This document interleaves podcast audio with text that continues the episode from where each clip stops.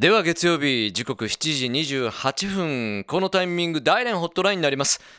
大連の林先生にお電話つないでいきましょう。もしもしこんばんは林先生。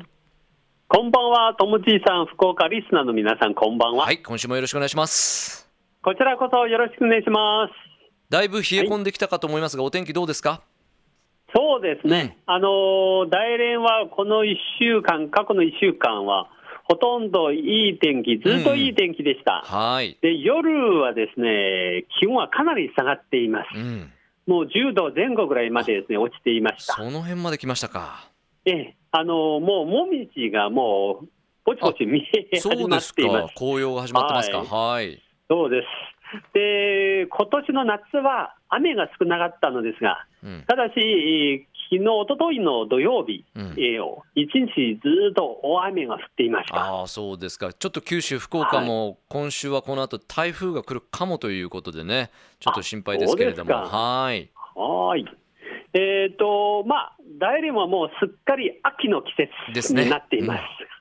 もう日本では秋といえば、まあ、収穫の季節以外はですね、スポーツのシーズンとか、うん。まあ、読書の季節など、さまざまな言い方ありますね。そうですね。よくご存知ですね。はい。さすが林先生ですね、うん。はい、中国ではですね、うん。あの収穫の季節とスポーツの季節などがというような言い方がありますが、うん。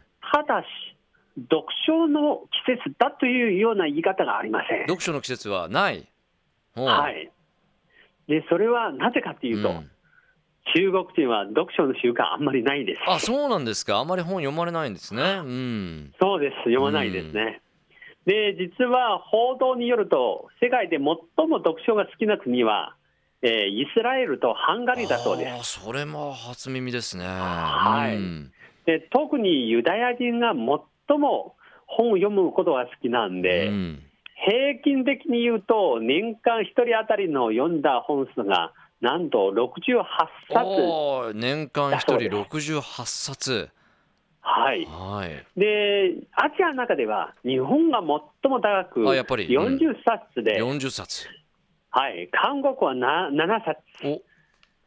で、中国はですね、なんと0.7あ冊だそうらです。そんな数字ですか。いやびっくりですね。ええ。はい。で実はですね、うん。あの日本の方もよくご存知だと思いますが、中国は昔ですね、有名な、えー本まあ、本というかね、ええ。名作はありますよねいっぱいね。はい。三国志とかね。でうん。三国志とか水古典、うん。うん。まあえーえーまあ、公論門とかですね、はいはいはい。ええで、うん。西遊記とかですね、うんで中国ではとてもよく知られているのは四季とうん。師匠国教とかですね、ああやっぱりねこの辺りはい。古いところですけども。これは、うん。ええ、中国、昔はですね、その大学、まあ、大学ないんですけども、その受験は全部これぐらいの本を読まないとダでしょうね。メということなんですね。うん。昔の人、一生懸命本を読んでました。はい。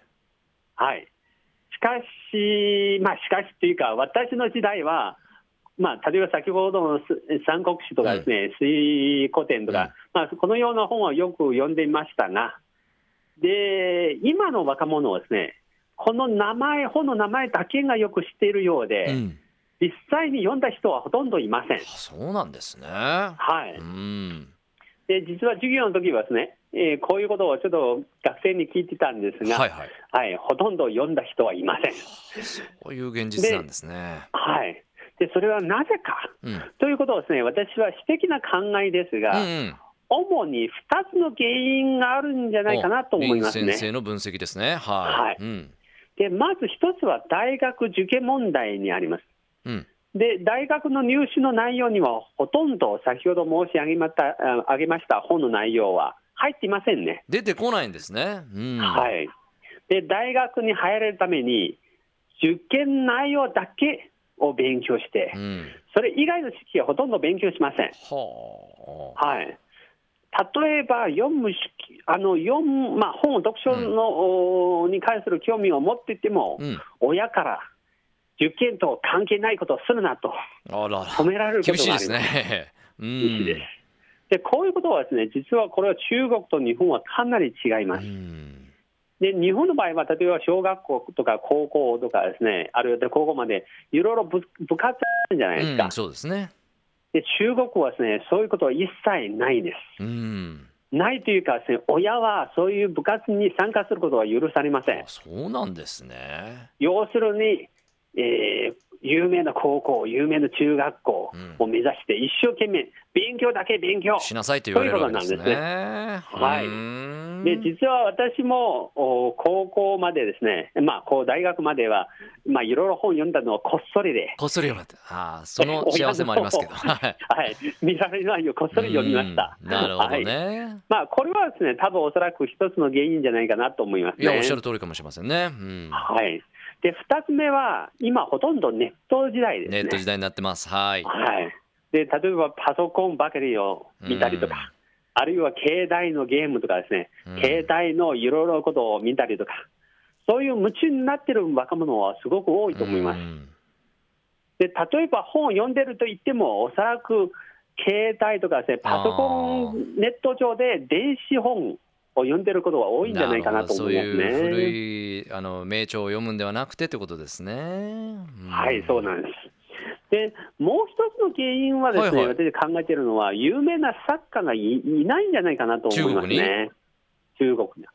例えば、えー確かに12年ですね、中国作家である爆言さんが中国初のノーベル賞。ノをーベル賞ね。受賞,、はいええ受賞されしましたんですが、で受給受賞されるまではですね、彼のことをほとんど知りませんでした。そ。こまで無名だったんですね、ええ。うん。彼の作品をですね読んだ人はほとんどいませんでした。ああそうですか。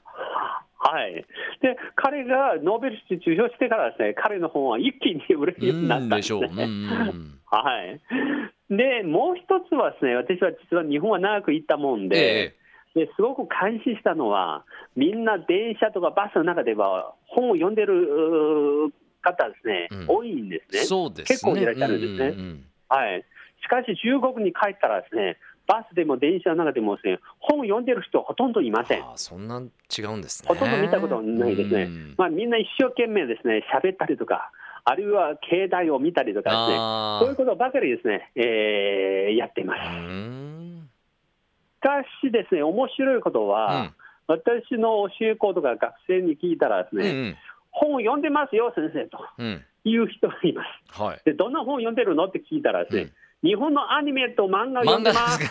か？なるほど。これはですね、うん。中国ではほとんどみんなよ飲んであの読んでます。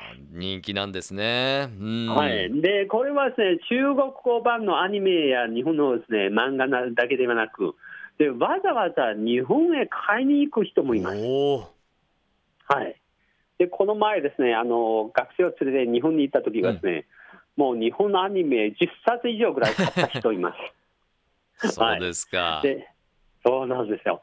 やっぱり日本のアニメ、漫画文化ってすごいいですね。や確かにすごいですけれども。すごいですけれどもやっぱはい。中国のその昔の書とかね四季とかもはじめ三国志水滸伝すごいですよね。はい。ですからここの辺はやっぱ中国の若者もやっぱり読まんといかんですね、そうです ね。はい、その通りです。いやー素晴らしい。なんかはい本当にあの中国近いのに読書の秋がない読書の習慣がないというのは結構驚きでした。